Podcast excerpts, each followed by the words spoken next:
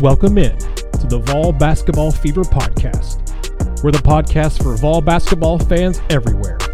We bring you discussions, debates, and the latest news on the Vols and Lady Vols basketball programs. Hello, everyone, and welcome in to another episode of the Vol Basketball Fever Podcast. I am Nathanael Rutherford. I'm joined by Gene Henley once again for a new episode here at the beginning of May. We're officially into a new month the off season rolls on, Gene.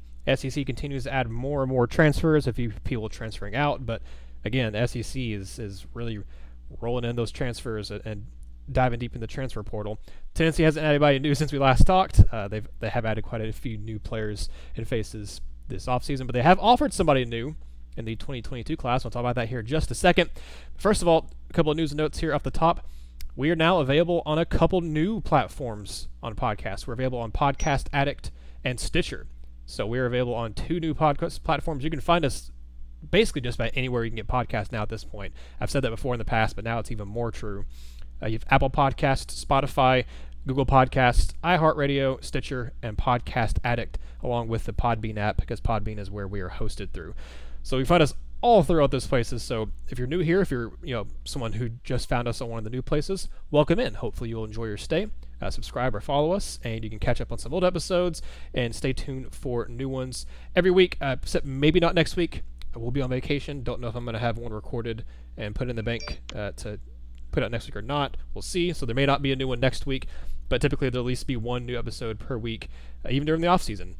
We're also on Twitter and Facebook at Vol Hoops Fever on Twitter and Vol Basketball Fever on Facebook. Well, Gene, let's get right into it here. Tennessee has added anybody new to the roster, but they did send out a, a scholarship offer to a 2022 prospect that really kind of caught the attention of pretty much everyone. That player was Emoni Bates, the number one overall prospect in the entire 2022 class, according to 247 Sports. 6'8, 200 pounds as a small forward plays at a prep school. I think it's just Psi Prep Academy, but spelled Y P S I. So I, am not sure if it's the Y is pronounced or not. But he's the number one overall player in the country. Was committed to Michigan State, and then he announced his decommitment from the Spartans on April 30th. Texas, I think, offered the day of or day after um, that he decommitted from Michigan State. He committed to them in late June of last year. So he had been committed to them close to a, a full year before decommitting. I think 10 months, almost exactly, before decommitting. But the reason why we're bringing him up now is Tennessee on May 2nd extended an offer to him officially, and now Tennessee is kind of you know quote unquote in the running for the number one player in the 2022 class. But Gene, uh, the consensus seems to think that he didn't just decommit from Michigan State to go pursue another college uh, team or anything like that. Uh, seems to be he's going to go pro. He's going to go, you know, overseas or go to the G League or you know do something like that out of high school, um, and then you know go to the NBA after a year or two um, everywhere else. So I, I, I think it's it's still worth talking about because I think I, have seen some fans with the rationale of no why is why did why did Rick Barnes and his staff wait to offer the number one player in the 22 class now? Like why did they wait until you know after he'd already decommitted from Michigan State? Why why wasn't he offered you know back before he committed to Michigan State in June? Why was he not offered, you know, back in 2019 or sometime in 2020? Um, I'd be, I'd be kind of curious to hear your thoughts on that. But I, I think, you know, it was he committed fairly early in his recruiting cycle. Again, he committed in, in the summer of 2020. At that point, he would have been going into his sophomore year of high school, and it's not definitely definitely not unheard of for college basketball head coaches to offer you know freshman and sophomore or whatnot. But you can't. I don't think you can officially offer kids that age. Like you, you can kind of verbally offer them or whatever. You're you know say you know, hey we're interested in this kid, but you can't really give them an official offer until they hit a certain age. So maybe that's kind of the case with Tennessee. They didn't want to send out you know didn't want to kind of say we're going to offer him here where they they couldn't all this different stuff. Then he decommits from Michigan State and they offer him. I also think it's a case of Tennessee has a lot of football fans who you know obviously care about basketball, but aren't necessarily as as basketball inclined as maybe some other fan bases. And it's it's fairly common practice for football coaches to offer kids who are committed to other schools, even though they're committed. You know, we've seen the Tennessee do it before. We've seen all, all the SEC schools do it. ACC, Big Ten, Big Twelve, you know, they all do it. They'll offer kids who are currently committed to other programs. It's not nearly as common in college basketball for for coaches to offer co- know, prospects who are already committed to other schools. Usually, if you see somebody get offers, it's after they've decommitted. Um, you know, or you know, recruitment, recruitment, whatever you want, how you want to word it. You don't see a whole lot of offers to kids when they're currently committed to a, a program. So that's kind of me kind of laying the groundwork. Again, I don't think it's going to matter in the long run. I think he's going to go pro. I don't think he's going to come to any college. Tennessee Memphis also offered. Uh, Texas, back to Michigan State. I don't, I don't think it's going to matter, or Michigan for that matter either. Um, but Gene, he, he's been compared to uh, Kevin Durant by Jerry Meyer, by Evan Daniels, by a couple other people there's only one coach in college basketball who's coached Kevin Durant. So, you know, I, have I've seen plenty of Tennessee fans jokingly, mostly jokingly, saying, "Hey, if you want to be be like Kevin Durant, come play for the guy who coached him in college." So I don't think he's going to come, but I'm curious to hear your thoughts on that and just kind of the rationale of you know why waiting to offer him now. Yeah, well, I think the the obvious reason is that nobody. I mean, we you, you've already kind of alluded to it nobody actually thinks the kid's going to play in college. Um, now that's all going to be contingent on will they uh, start allowing kids to go directly to the pros. Mm-hmm. Um, I think that's the thing. I mean, obviously the G League would be an option if he decides not to go that route. I'm sorry if they don't um, make it possible for them, you know, for high school kids to go directly to the pros. But again, I like I'm sitting here reading a piece on him right now where he's you know when he committed to Michigan State and you know basically said that uh, Izzo and that staff has been showing him love since seventh grade. The kid's from Michigan. You're talking about a kid who, um, you know, a, a kid who is being compared to, is being called the best high school prospect since LeBron James and has a game uh, that is comparable to Kevin Durant. Um, that's quite the lofty uh, comparison. And I'm sitting here reading a sentence now that says an NBA front office representative told Michael Rosenberg of Sports Illustrated the common comparison is to you know Kevin Durant is very realistic. So you're talking about a guy who has everything possible. So if he's if he's out there and he makes himself available, then you have to quickly jump. You have to throw your name in that ring. Because what happens in the event that he does decide that he wants to go to college for a year? Um, it's not all that often that college kids, that college basketball players decommit. You know, obviously, you know, football is very, very crazy. Um, and, it's kind of why I roll my eyes at a lot of these things that we call offers um, at this at that level at that at that age, and you know what we call commitments at uh, in in football because it doesn't mean anything. But you know, like I, I know I know people, I know kids who have offers that they could never commit to. But if you're Emoni Bates, I guarantee you, your offers are legit.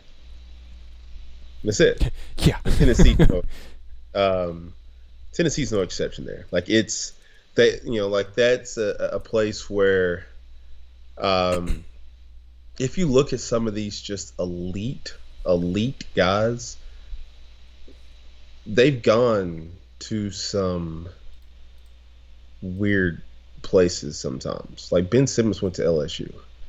Uh, Texas is not exactly what you call a juggernaut. Like that, they were obviously good under Barnes, but uh, you know, not exactly just a, a juggernaut obviously you have guys like LeBron and you know Kobe who didn't even go.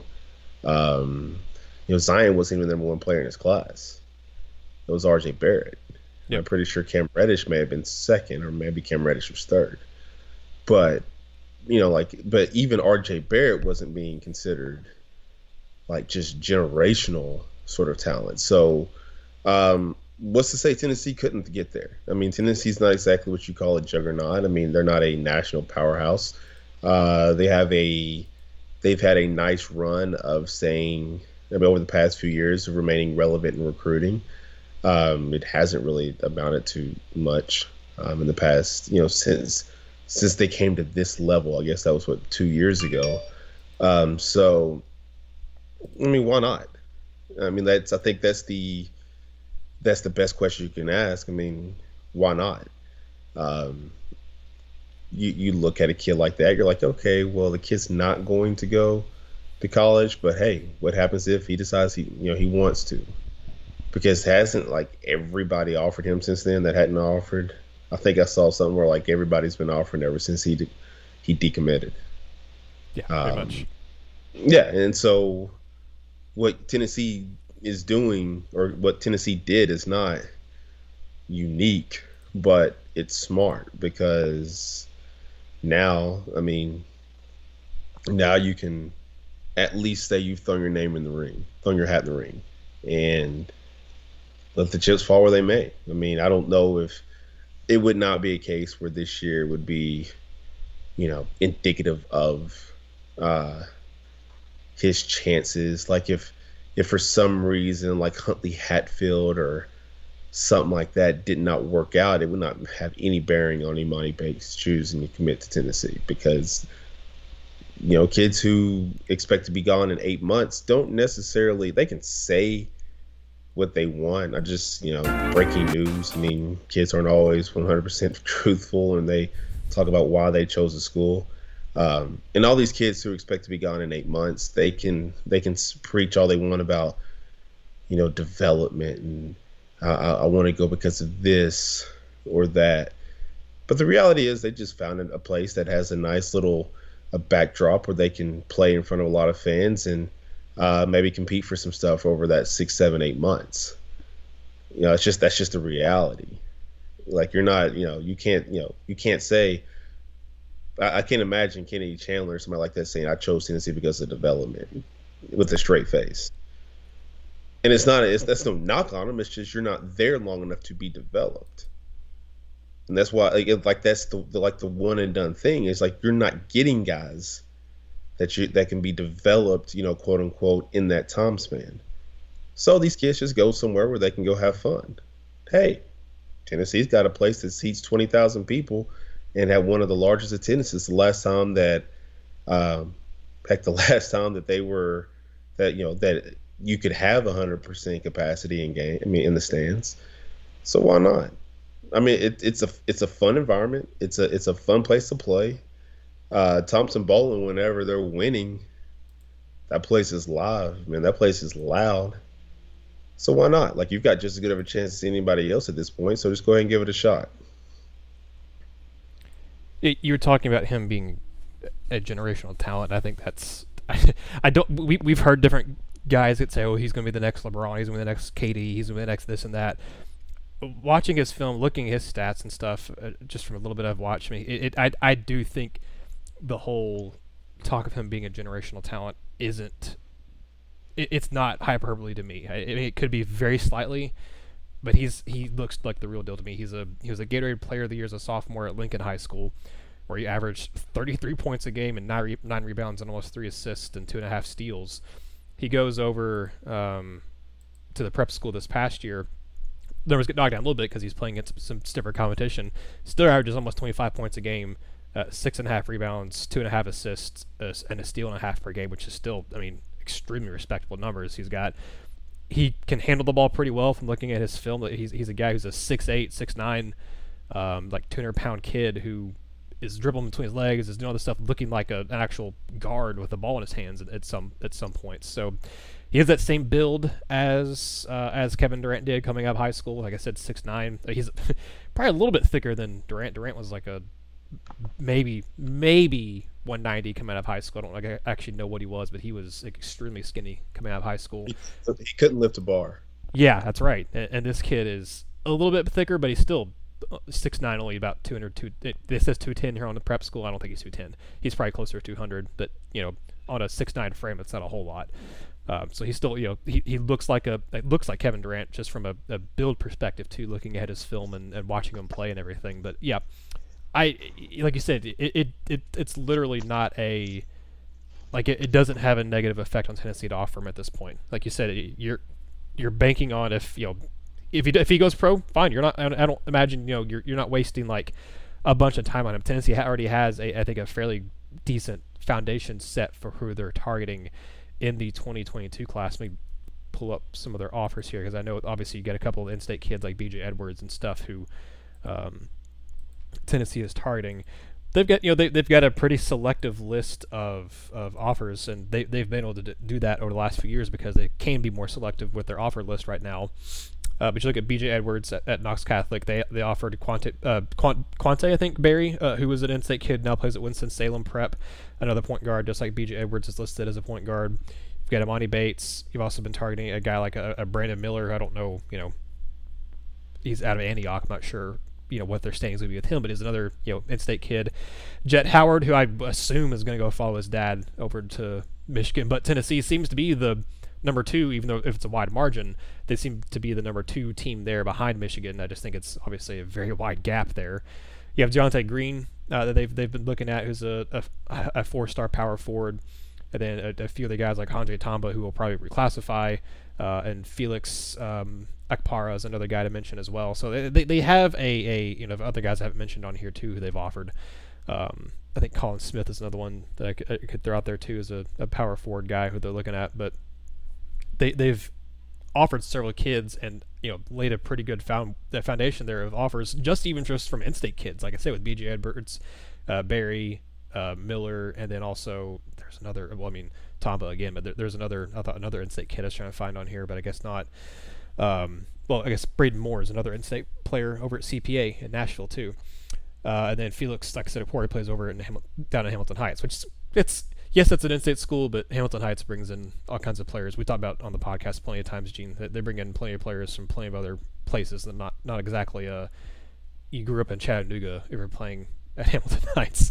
Um, but yeah, I don't I don't think it's going to be waste of Tennessee's time. I don't think it's going to be waste of anybody's time for them to offer Emoni and you know build that relationship and, and try to pursue it. And, and if they, like you said, if that chance that he does decide he wants to go to college for a year, I think Tennessee's got a, a pretty good selling point. I, I don't, you know, no, I no idea that this is months on the road before he makes a decision or whatever uh, for his future of, of college or professional basketball. And I have no idea where Tennessee is going to stand with him at that point. But I think just on paper, they have a compelling reason to, you know, offer him, hey, like you said, look at these the the, the arena we have here in Knoxville, recent success. Obviously, Rick Barnes coach Kevin Durant. You've been you've been likened to Kevin Durant since you were you know about 13 or so, or 12 maybe. Uh, you know, come play for the guy who coached Kevin Durant in college, and you know he knows what to look for in that type of player. So you have all these things. You know, it doesn't mean Tennessee is going to be the front runner for him if he does decide to go to college. Because I mean, you can't think about it. I mean, Duke's going to be in there. I mean, you mentioned LSU earlier. I mean, I imagine Will Wade's going to have an an offer to give them. Uh, you got UNC, You'll have Kansas, you have I mean Texas, like I said, isn't a huge powerhouse compared to those other programs. You have them, Ohio State. I mean, I imagine Louisville will be in there. I mean, you'll have all the all of the programs across the country will want him. It's just a matter of is he actually going to go to college or not? And I don't know.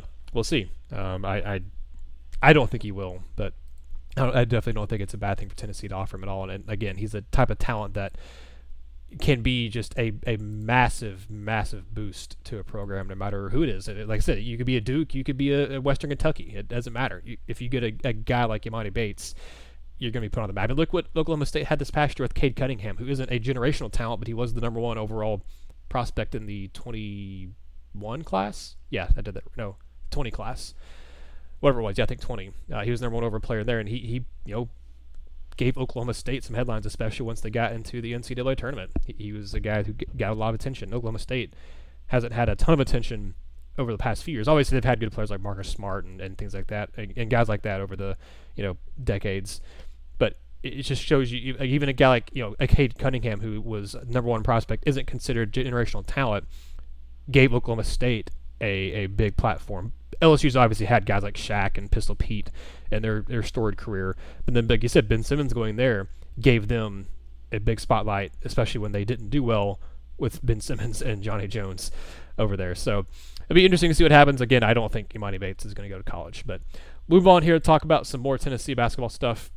Had mentioned this on Twitter and on Facebook. Uh, I think last week. When did this article get dropped? Let's see. Jeff Borzello of ESPN put out his updated, way too early, and it is still way too early, way too early top 25 for the upcoming college basketball season on April 29th. Uh, so that came out on Thursday of last week. So that's like late last week. And in the update, Tennessee moved up from not even being in the top 25 in his first one that he dropped, you know, shortly after the, the season was officially over in the NCAA tournament had concluded, to being number 16. So they're in that kind of 20 to 15 range. His his reasoning here, his description of Tennessee was, quote, another big riser from the way too early top 25 version 1.0. The Volunteers were close the first time around, and then landed Auburn transfer Justin Powell, uh, former Marquette commit and ESPN 100 big man Jonas Aidoo, and five-star forward Brandon Huntley Hatfield. Also, senior John Fulkerson opted to return to Knoxville for another season. Perhaps the biggest reason for optimism, however, comes in the form of elite point guard recruit Kennedy Chandler, the top player at his position in the 2021 class. Chandler will get the keys to the show from day one. Rick Barnes will get to surround him with shooters like Powell, Santiago Vescovi, and Victor Bailey Jr. Fulkerson will be the anchor down low, but there will be improved depth with Aidoo and Huntley Hatfield expected to make early impacts. Huntley Hatfield in particular will be counted on early. He reclassified from 2022 class and can create matchup issues. Tennessee was a relative disappointment this past season, especially after its 10 1 start, but I like the way the roster is shaping up. And this is also, also interesting to me, Gene, because I, I think I, I kind of tilted my head a little bit when I saw this projected start lineup, but after I thought about it, I thought, you know, this actually, I think, does make sense to me from uh, who they who project as a starting lineup for Tennessee next year. Yes, Kennedy Chandler at the point, Powell at the at the two, I think, or, or, or maybe two or three. Victor Bailey also in there, Josiah Jordan James, and John Fulkerson. So you have Kennedy Chandler, Powell, Bailey, uh, Triple J, and Fulkerson as your starting five. Obviously, you know you can start, and the bench guy can play more minutes than you, and that you know we'll be we'll see. You know because I think obviously the Vescovi is going to vie for a lot of minutes. So Hatfield's going to play. Uh, you'll be interested to see what other what other guys play where and how often and stuff. But I think that that makes sense to me as a starting five. Again, this is a way too early thing, and I, I you know I don't. We're not going to try to rank Tennessee rank a bunch of you know the top 25 for next season at this point in early May. Um, but I, am curious. I, I think this is a. I think having Tennessee at number 16 in that 20 to 15 range, I think that's looking at their roster. Looking at obviously even since this article came out, there's been transfers going to and from other schools. So the these weights early things, these top 25s are going to be just ever changing up until you know probably I guess sometime in June or July when when rosters kind of get finalized and stuff. Um, Tennessee still has a couple roster spots available, which we talked about last podcast. Um, I think 16 somewhere around there, like a, a 16 18. I think that's fair. I, I, think that's not a, a bad place for Tennessee. I, I, I would understand also having them more in the 25 to 20 range um, at least right now, because you you know you have some guys returning like Fulkerson and James and Bailey and Vescovi who you kind of know what you're going to get from, or you know you think you know what you can get from them, and you have some talented newcomers. So I, I but at the same time you don't you don't know what you're going to get from those guys necessarily, and they do have several uh, you know newcomers to the team that weren't there last year. So I, I think anywhere anywhere between kind of 23 and 17 or so. I understand like 16. That's you know I'm not going to pull hairs and, and say that's overrated, but, but I think anywhere between the 23 17 range is about where I'd put them at this point. Again, we'll see if other guys, other teams add transfers. Right now, Tennessee is smack dab in the middle of of, of Florida State at number 17 and Houston number 15. Uh, Tennessee is let's see, in SEC schools. Arkansas is nine, Alabama is seven in this, so they're number three in the SEC in this way too early top 25. And I don't know if there's another SEC school ranked behind them. Kentucky at 19, which that's interesting, and I think that is it. Yeah, he has Belmont at number 25, which that's pretty cool to see. Um, yeah, but then next in line he has Syracuse, Auburn, Loyola Chicago, UConn, and Mississippi State. So he has two other SEC schools kind of next in line that were already unranked, um, but are kind of in that I guess top 30 or so range for um, for Jeff Borzello. So I, I'm I'm curious, Gene. You know, again, this is definitely way too early. Rosters still are not fully formed for most teams at this point. Tennessee again still has a couple spots, so their roster probably isn't um, fully formed for next season either. But I really do. I, I, I think 16's fine. I think it's fair. I think, like I said, anywhere between that 23 to 17, 23 to 16 range to me right now makes sense. I, am not going to have extremely high hopes for this team. I'm not going to expect them to go make a Final Four run next season. But I think based on what they've done so far this offseason with the roster, I do think they'll be, you know, good. And I think they'll be competing for, you know, a, a, a that double bye again in the SEC tournament. It just kind of depends on what the SEC looks like from the top um, down to the middle because this past year was extremely top heavy Uh, when we talked about before, Alabama and Arkansas, they were the only two teams we really had confidence in making runs, and they really were the only two teams that made runs in the NCAA tournament. So, if the top of the depth is improved overall for the SEC, that you know that can change things. But if it's still a very top-heavy league, then I, I, I, I don't know. I think that also obviously changes things for Tennessee. But I think I think that's I think it's a fair ranking for them right now. Yeah, and I, I think um, let's see. I think that when you are talking about what this Tennessee team could be next year, like there's so many variables. Like, and there's so much that you still have to question. Um, and, and, a, and a lot of it, honestly, is not really anybody's fault. Like, you know, they they did not live up to the expectations that were being set forth by so many people this past year. Although, beginning of the season, they were probably like, what, 12, 15 in that range. So that's kind of what you really expected at the end of the day. Um, but a lot of that was lack of an off season. So some of the things I think that you know cause will cause so many people to pause before they really rank them properly is you know where are some of these kids that are coming back? Where is their development? You know because we don't know where so many people were like john fulkerson admitted that he dealt with covid last year. Um, you've got a kid like you've got some kids like Nkamhoua who didn't really develop with the offseason. Um, Josiah didn't necessarily take a great leap. Victor Bailey kind of was up and down. I mean, Vescovi was playing out of position. You're looking at pieces that did not, you know, get developed in a way that, in a program that prides himself and really plays the development card, um, they did not get that time. So now when you throw in all these new pieces and Powell and Chandler and Aidoo and Huntley Hatfield and uh, the Mashack kid, when you're when you talk about these five pieces that you brought in, then now all of a sudden it's well, um, I know for me the question is how do the piece like how do the pieces fit? it seems as though they they it seems as though they mesh. It seems as though everything's going to be fine because in you know in Mashack you've got a kid who seems more of a two way type player. Um, in Chandler you've got the person who's going to kind of just take over the controls of the offense and on day one.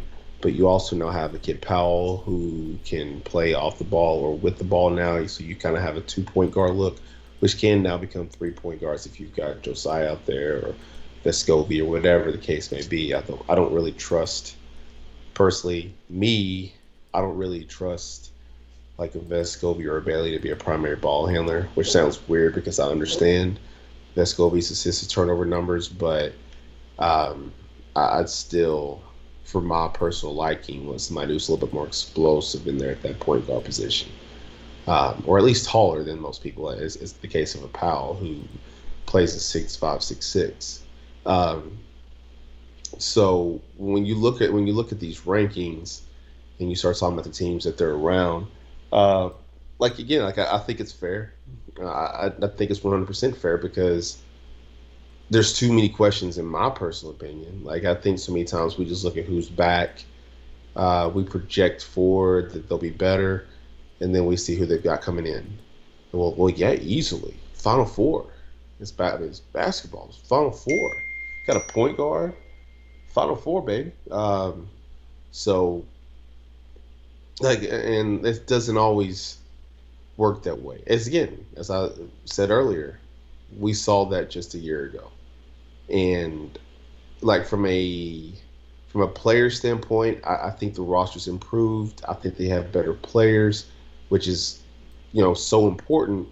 I just have to put. I mean, at the end of the day, I think a lot what a lot of people are going to question is how do the pieces fit? Like a guy like Jeff Borzello, um, he I mean he's just basically looking at the pieces that are there. It's the same reason that you know everybody was in that rush to throw Kentucky you know top five in the country last year because well yep. I mean they got this guy, they got that guy, they got this guy, they got that guy. I'm all about fit personally. Um, do the pieces fit? Do they mesh? You know, I think the people who aren't, you know, privy to basketball just say, well, yeah, you get this, you get all the great players and you win championships. Um, Miami Heat didn't win a championship the first year. That's why I think it'll be interesting to see what happens with the Brooklyn Nets because you just can't just throw pieces together like this is uh, what the ESPN like free agency thing or whatever that was that that trade track or whatever they used to have on ESPN.com or uh-huh. uh, whatever it was. Like you can't just throw pieces on on, on paper and say it's going to fit. I don't know if they're going to fit. I would like to believe that these pieces of Tennessee fit because that's one of the things you have to deal with in recruiting. Can you find pieces that fit what you're trying to do and can fit with each other?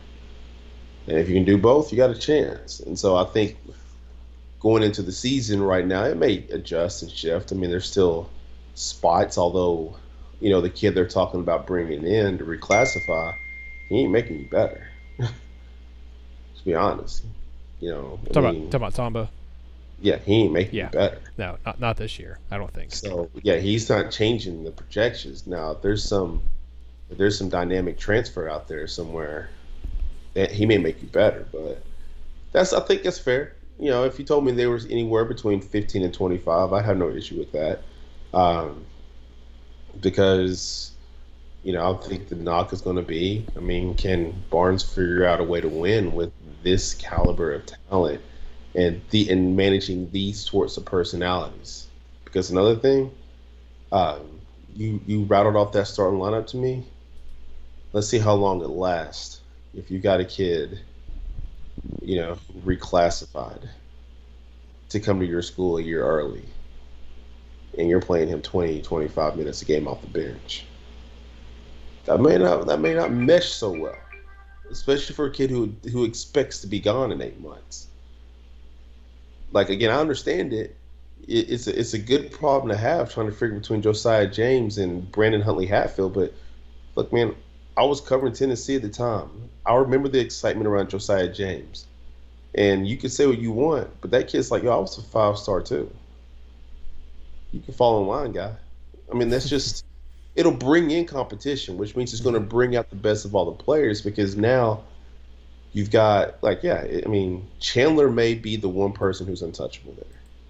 He just may be, and even then, you mess up, man. I'll go with Justin Powell, point guard. I'll put Vescovi and what's his face on the wings. You know, I've got Josiah. I could I could go Vescovi and Josiah on the wings. I could go Huntley Hatfield and John Fulkerson, and you can figure this thing out from the bench, kid. I mean, you can do that stuff. Like and, and watching how Rick coaches sometimes, I wouldn't put it past him to do something like that. If some of these kids kind of come in with with ego and and stuff like that, like his his legacy in Knoxville was based off of two years where they had self where they had selfless kids who all came in together, who all grew together, you know, who had, I mean, they had no egos. I mean, your best player was a nerd. Your, I mean, your, your, you know, your most well-known player was uh, obviously very, you know, very loud, very boisterous, but he was an amazing kid in Admiral Schofield. Mm-hmm. Like these personalities have changed since the moment that that Purdue game ended two years ago because you're now recruiting at a higher level now, different type of kid, and now you have to adjust because these kids ain't adjusting because they're like, oh, okay. I mean, because you, have got you basically have nine months to figure this thing out with these kids, and if they have and they can go pro, they can hit the transfer portal. I mean, they got options now. Like you don't just wield that power anymore. So I would just be intrigued to see. I'll be intrigued in the day, just seeing how all that stuff plays out because, uh, look, man, I, I get it. I get it. You've got talent now at multiple positions. How can you wield it together for the betterment of this team to make them the best version possible? Yeah, that that those are really good points, and I think you're right about the the way the program has changed with the guys you're going after and stuff after that, you know, that season ended with the Purdue loss and, and the way that the, the culture, and so the culture changed, the, the program itself has changed with who you're going after and everything. There was something you said there, Gene, that I'm, I'm glad you brought up, uh, Jahmai Mashack, because it reminded me of something I, I, did want to talk about and had completely forgotten about. Um, in the Players Tribune, which if you guys don't know what the Players Tribune is, it was a media company that was founded by Derek Jeter that isn't written by, it doesn't have articles and stuff written by, or typically doesn't have guys, you know, written by like sports columnists or sports reporters and media members. It's articles and stuff that are, they're guided by other writers and stuff, I think, too, obviously, but mostly, you know, the voices of players. And there's a really cool piece on there that's called These Guys Got Next, an extra rare preview of the 2021 class. That's written by Tennessee five star signee Kennedy Chandler. Um, so he, he went through and was talking about uh, some nine guys to watch out for in the class of 2021. Looking at some of the top rated players in the class, like Jaden Hardy, uh, Kendall Brown, Paolo Banchero, Chet Holmgren, and, and, you know, list goes on and on there. But he also was asked, or he also dished on, obviously, uh, one of his soon-to-be teammates at Tennessee, and that's Jahmai Mashack. And I thought his words, obviously, as a coaches and, and teammates are going to, you know, most of the time heap praise on their their teammates slash their players they coach because, you know, it'd be really weird if they didn't. To be honest, I mean, it'd be really weird if you just interviewed a high school coach and the guy's like, eh, yeah, he's he's not very good. Tennessee or whoever the, the school is going to is not getting a great player. So you know, take some things with a grain of salt here. But Kennedy Chandler, I thought had some very interesting things to say about uh, and you and I have, have kind of talked about it a little bit before on the podcast, Gene, where we've you know all these guys like Chandler, Chandler, Huntley Hatfield, do get them you know most of the attention in this class for Tennessee. Mashack doesn't get as much. It's because for one, he doesn't. I don't think has a boisterous attitude. He, he doesn't have like a, a Lamonte Turner or an Aaron Schofield type attitude and he's known more as a kind of a defensive-minded guy. And those guys don't get you know as much attention as you know the five-star point guard or a, a you know a, a, forward like Huntley Hatfield who's capable of going and putting up 15, 20 points a game or, or whatever. But Mashack, uh, you know, a talented four-star guy is a top 100 prospect. I think for most of this cycle, if he isn't still. But Kenny Chandler had some interesting things to say about him. He compared him first of all. Uh, to Marcus Smart of you know who played at Oklahoma State and now plays for the Celtics was drafted by the Celtics and is you know has grown every year he's been in the NBA. It was obviously a very good player for Oklahoma State. Um, his his actual quotes here about Mashack is, "Remember when I said there'd be people on this list who haven't gotten as many looks in the media, but will still go on to have great careers? Jahmai is a perfect example of that. He'll be with me at Tennessee, and once he gets there and starts killing it, I think he'll start getting the recognition he deserves. He's going to show what he can do, the way he defends, and how aggressively he plays." If you watch his highlights, you can see that he always matches up with the best player on every team, and he's an amazing defender. When I watch him, I'm looking at how efficiently he uses his body. He's, gra- he's got great body control, and he's strong as hell. He's not a weak guy. He plays hard on every possession, never taking plays off, and he's got a good defensive game that usually gets him going on the offensive end. He'll make any team better, and I can't wait to team up with him at Tennessee and let everybody know what he can do.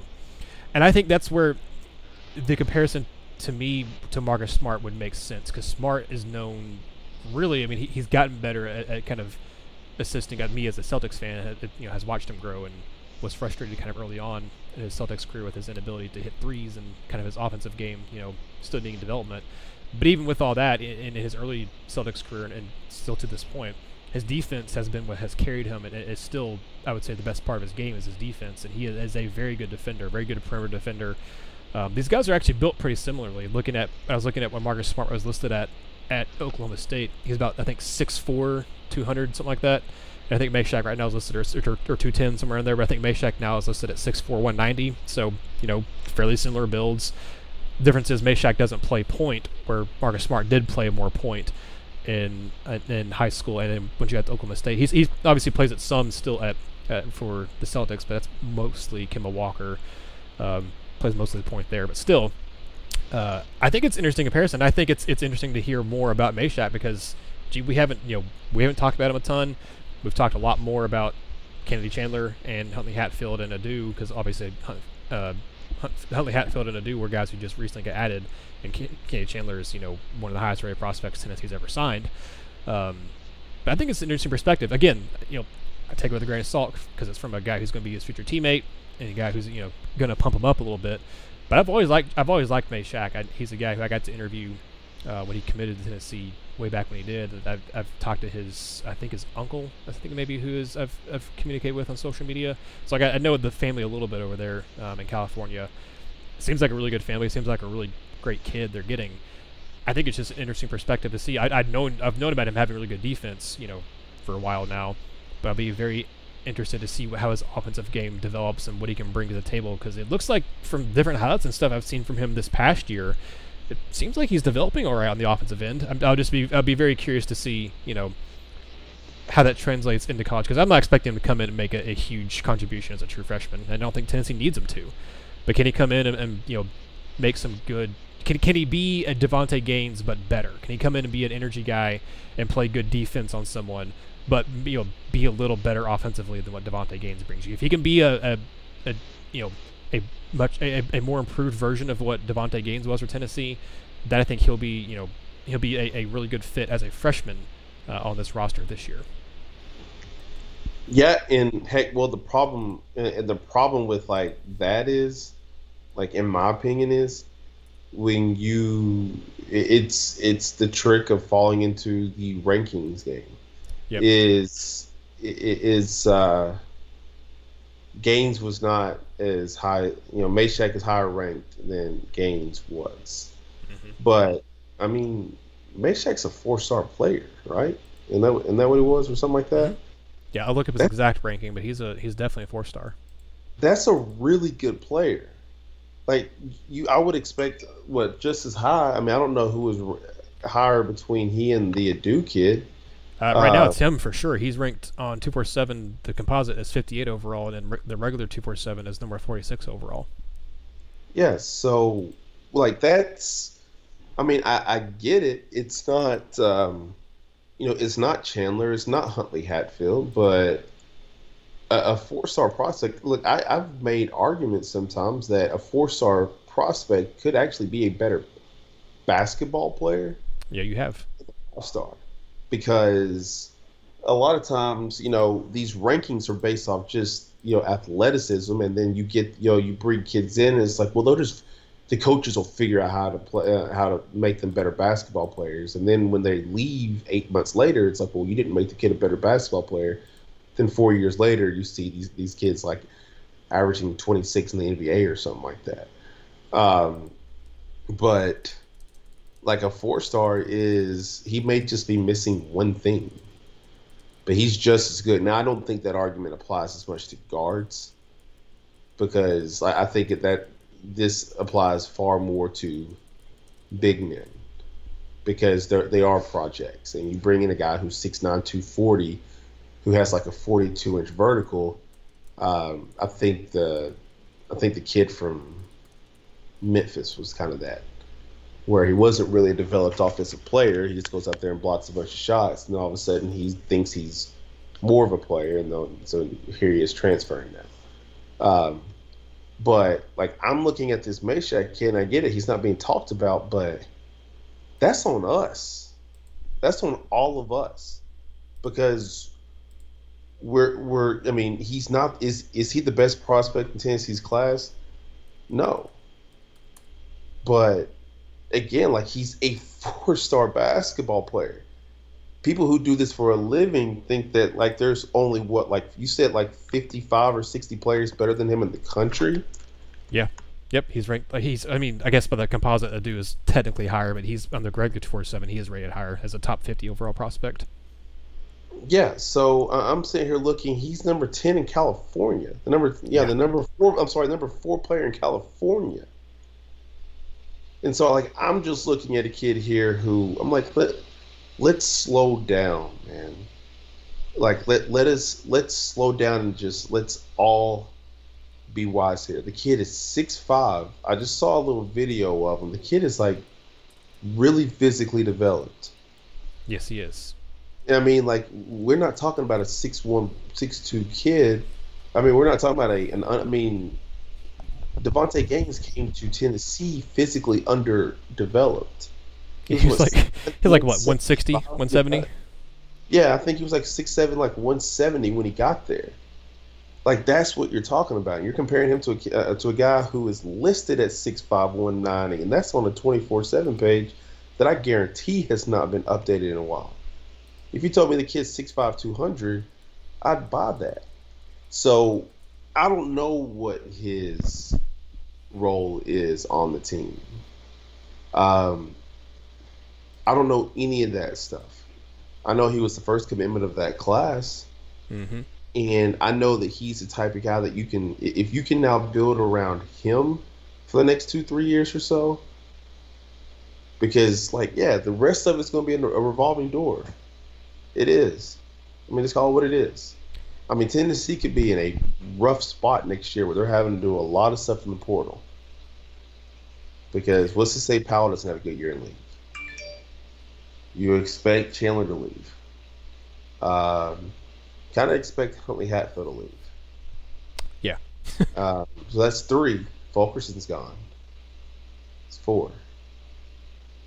You know, I think I think you have I think you've got Josiah Jordan James. I mean, he's what a sophomore again this year. You've got Vescovi. I'm so, yeah, he'd be a junior next year. Vescovi will be a junior next year. This kid will be a sophomore. Like, but once you get past those guys, what you got Uros. So, like, that's the type of kid who can come in, could be maybe your most productive because a lot of times your most productive freshman is not even it's not the highest ranked because some kids can't handle that pressure. And so you'll see another person that comes in and they you know they've been they feel like they've been overlooked and they go out there and prove it night after night after night. And you're talking about a kid who has completely been almost forgotten out of this recruiting stuff. Because especially because of the past month of Tennessee recruiting. From Fulkerson coming back uh, to Huntley Hatfield to Adu, you know, all these different things that have happened. You know, oh yeah, the Powell. Yeah, it, it's at least really, and so like, look, it's not, and it's not about, and it's not even a negative thing. It's not even like hating on his his teammates, but it's just going back to his room. It's just sitting there. It's turning on TV, and everybody's talking about, man, you just you just read to me the the Tennessee way too you know, way too early top twenty five. I don't I don't remember Mashack's name being mentioned. So again, here he is the forgotten one. That's the type of kid who goes out there and kills next year. Would it be that- fair to say that maybe maybe he's the X factor for the team? Because I don't I don't I don't think so. No, no, but I think but he's I he's maybe think- maybe one of the more intriguing guys now. That I mean you've you've got me. I, I was already liking Mashack, but kind of downplaying what I thought he'd do because I I just looked at Tennessee's roster and wasn't entirely sure where he'd fit in. But man, I I, I don't know. You, you got me you know, excited for him all over again. In trouble, in my opinion, you know whose position's in trouble right now? Who's uh, Victor Bailey because it would either be Bailey or Vescovi, but I would lean a little more towards Bailey because if you're going to give me a four a, a more um, a, a a younger player athletically who appears to be more athletic. You can play Vescovi and I'm sorry, you can play Kennedy, uh, Chandler and Powell, and you've got a shooter out there and now you have a kid who is being called one of the best defenders in the, uh, in this class. He can be a lockdown defender for you. He can go guard another team's best. I mean, guard their point guard. Because again, he's physically developed. He's six five, so I could see a scenario whereby SEC play, he's like carved out a role as like a defensive stopper you know, I mean, a little bit in the mold of a Davonte Gaines, except maybe you can get a little bit more out of him offensively. Because again, he's a better offensive player than Gaines was coming to Tennessee in the first place. And it's okay to admit it. It's it, it's okay to say we just don't we don't know how good these kids are. We just let recruiting rankings tell us. And it's okay to admit that. Like there's a lot of stuff going on, man. We're I mean, it's 24/7 Nathanael, you've got a lot of stuff going on. I've got a lot of stuff going on. It's fair for us to just simply say, you know what, I just haven't had time to really dig into that kid's game. Mm-hmm. I know he wasn't a five star, and I know he wasn't a transfer, and I know he's not John Fulkerson. So therefore, I don't know. Maybe he can be Maybe he can be Davonte Gaines. You know, like that. That's it, and that's the stuff that I mean. I think sometimes we all have to get better about because we we lean so heavily on the big names that it's never the big names that win you a championship. And I'm always going to lean towards a championship. I don't care what your past is, Tennessee fans. I'm speaking as though you're going to win a championship every single year. Like the expectation is, the mentality is that you're going to win a championship. Like that's how I'm going to look at it. That's the prism I'm looking for. I know your history. I grew up in this area. I didn't grow up a Tennessee fan, but I grew up in this area. I know all too well the history of Tennessee basketball. You know, watching John Fulkerson throw uh, alley oops to Allan Houston back in back in the day. I know those days. I saw them all. I get it. But I'm going to look at everything from the prism of can this team compete for a national championship? Because you all told me when I was covering Tennessee, and since then, that you have a national championship team. So I'm going to hold you to that standard. You've got to have you've got to have the pieces to win a chip, and it's never it's never the star. I mean, Baylor had just ridiculous amount of talent this past year. Uh, two years ago, I remember who won the who won the championship two years ago. Was that? Well, technically, uh, two years ago they didn't have a. No, I mean two. A, oh no, I mean, oh. 2019. Uh, oh, that, that, was uh, that was uh, Virginia. So yeah, like Kyle Guy was good, DeAndre Hunter was good. You know, like when you look at the best teams in the country, it's never just the names that you just know.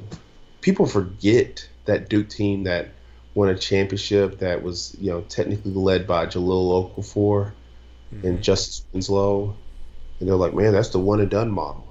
They forget that Quinn Cook was a junior on that team who was a second team All American.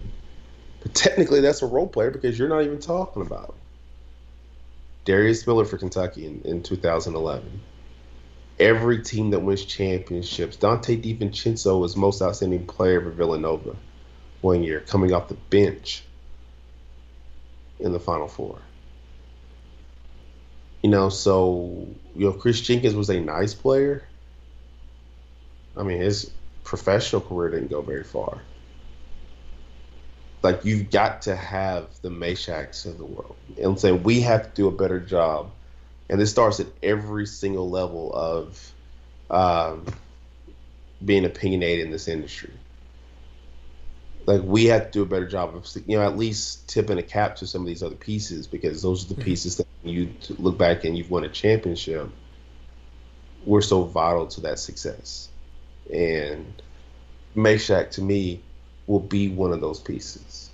And I would not be stunned if he's competing for, um, if he's the person who's out there competing for a starting spot, or at least a heavy rotation spot by January, because he is a really, again, according to the, according to analysts, he's a really good basketball player. I've been searching like up and down to try to find his um, like points and stuff for, for, for, what they what his, his, stats and stuff for this past year, but I, I just cannot find it for uh, Etiwanda where he played um, his ball or his his senior year this past year and over in Rancho Cucamonga in California. But I I mean. You made some really good points. Like you said, the, the, the top guys get all the attention, and as you said, I mean, you said it before in the podcast, you know, sometimes the four star players are better basketball players than the five stars because all the five stars are athletes who you know you think can be really good basketball uh, end up being you know good basketball players who use athleticism. That's you know you look at Keon Johnson for example he was more athletic than he was I mean he was a gifted basketball player don't get me wrong. He was definitely a gifted defender. He was Tennessee's probably Tennessee's best defender this past year and one of the best defensive players in the SEC and he was a true freshman. That's something that's only going to keep getting better as he gets older. But I think even as a as a offensive player from a skill set perspective, I think Jaden Springer is better. Um, and I guess Springer is rated higher than Keon, but Keon has a you know higher projected NBA draft pick than what Springer is. But yeah, I, I think your point is pretty valid. I think a lot of times the four, these four star players, these guys in the you know in between the top 100, top 50 range, somewhere in that you know 50 100 range, can end up being some really, really, really good players. I'll have to go back and look at some other other guys, other schools, and see you know to kind of cite some examples. But even just looking at like, let me look at some Tennessee's top recruits, commits and stuff. And you look at guys in that kind of Jahmai Mashack range for Tennessee over the last few years. I mean, Wayne Chism wasn't a, a five star, and Wayne Chism was, you know, he's considered one of Tennessee's best players in the last, you know, 15, 20 years. Um, then Jarnell, Jarnell Stokes, I guess, was a five star. I don't want to, don't want to count him. But you look at some well, other four stars Tennessee had, and they're, they've had some really good ones over the years.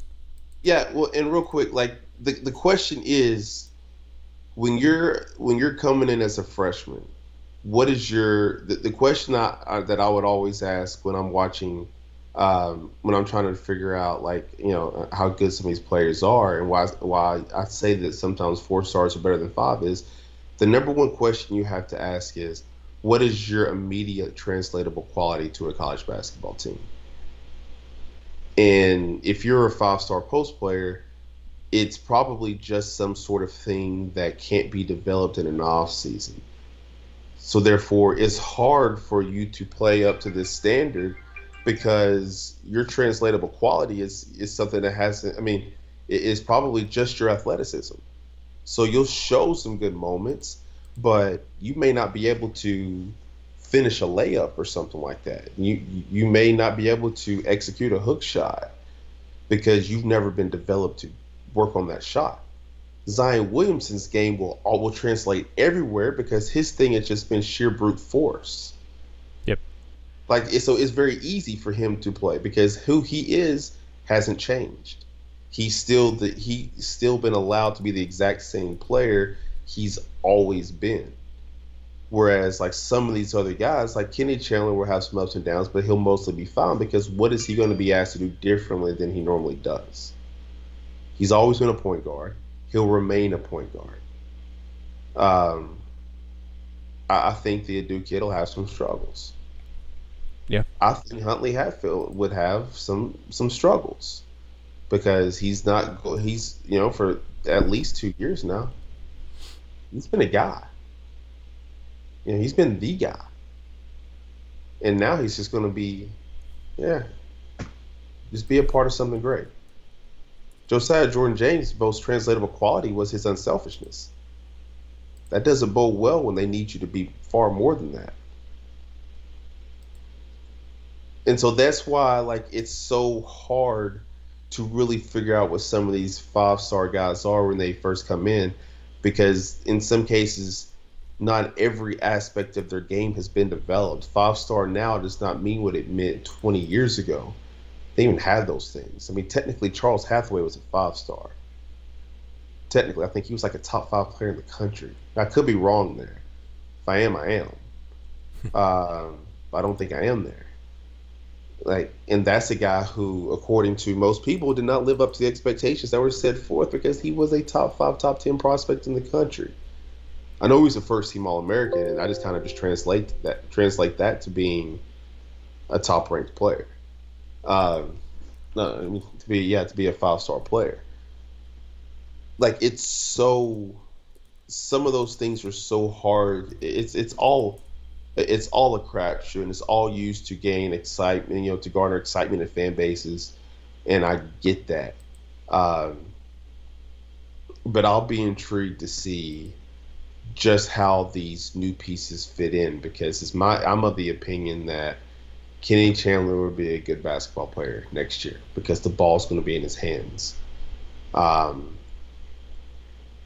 we'll see about Hatfield, Huntley Hatfield. We'll see uh, because he's I think he's done a lot with the ball in his hands before too, for the past couple years. Mm-hmm. Um, do yeah, we'll see.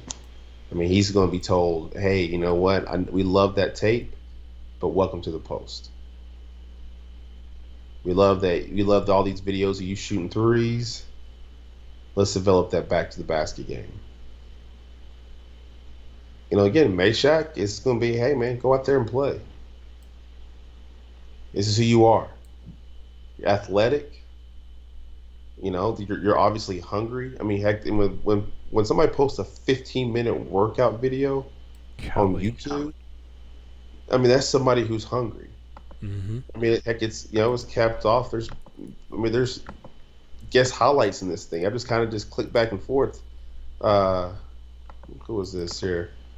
I just saw him. Uh, forgot his name. But I mean, when you got these sorts of guys popping in, like that's look, that's somebody who is hungry, and that's somebody who, and like with all due respect, kind of feels like he's forgotten. He didn't have to say it, and it doesn't have to mean anything towards like he harbors some sort of ill will towards his guys, his future teammates. He doesn't at all. He understands the game, but he also understands. I don't want them to forget my teammates. I want them to remember me you know, and so that's why I'll be. I mean, so I'm going to be intrigued to see what happens with Mashack. I, I am, but these other guys, you just don't know if you don't have the translatable qualities. And I and I like to speak a lot on that. Like, if you don't have immediate translatable qualities, it's going to be a struggle because, like, the time for you to be developed is in the off season once you've had a chance to see what's worked and what's not. Not going to not, no, it's going to be hard to convince some of these kids going in that they need work on something. It's going to be difficult because they've never been told. You don't have, you know, Kenny Chandler playing high school kids is not going to be the same as playing some of these grown adults. Mm-hmm. I've seen what LSU's program looks like. Some grown men. I know Tennessee's kind of looks like that too, but LSU's got some grown men out there. I still think Shaq's got some eligibility. It's a lot different, man. It's a lot different. So I'm on. I'm I'm push. I'm going to push Mashack. I'm going to continue to push him. Uh, and look, maybe I'm wrong, but that kid is going to fight for every opportunity he can to get on the court because it's not given. It's not going to be guaranteed to him like maybe it's going to be for some of these other kids. Yeah, no, I'm a, I'm a big Mashack fan. Uh, I, I like I said, just kind of dropped off a little bit because of all the other stuff going on with, with UT basketball. But I, am very excited to watch him play and see what he can do. But I think that'll be where we end the podcast. That ended up going longer than I thought, but I, I wanted to bring up that Players Tribune thing. So I'm glad you brought up Mashack because I wanted to talk about that.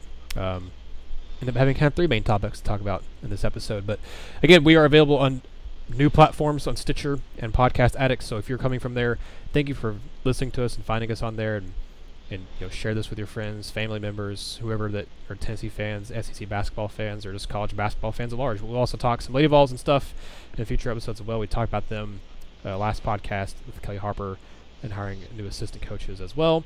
So give that a listen. Go listen to some other our older episodes as well if you'd like to. Again, be on the lookout for new episodes every week during the off season. Once the season starts again, and several months, we'll probably do in two a week, and we'll we'll, we'll see how that goes. But um, don't want to get too too ahead of ourselves here, but very excited for things that you know coming down the wire for Vol Basketball Fever, and very very thankful for all of you who followed along, who subscribed, who shared this already. Uh, you guys are fantastic and have helped us um, grow. Uh, more than I thought we'd grow here after rebranding about a month and a half ago or so. So we uh, we're very very appreciative here at Vol Basketball Fever. Signing off for Gene, I'm Nathanael. This has been another episode of the Vol Basketball Fever Podcast.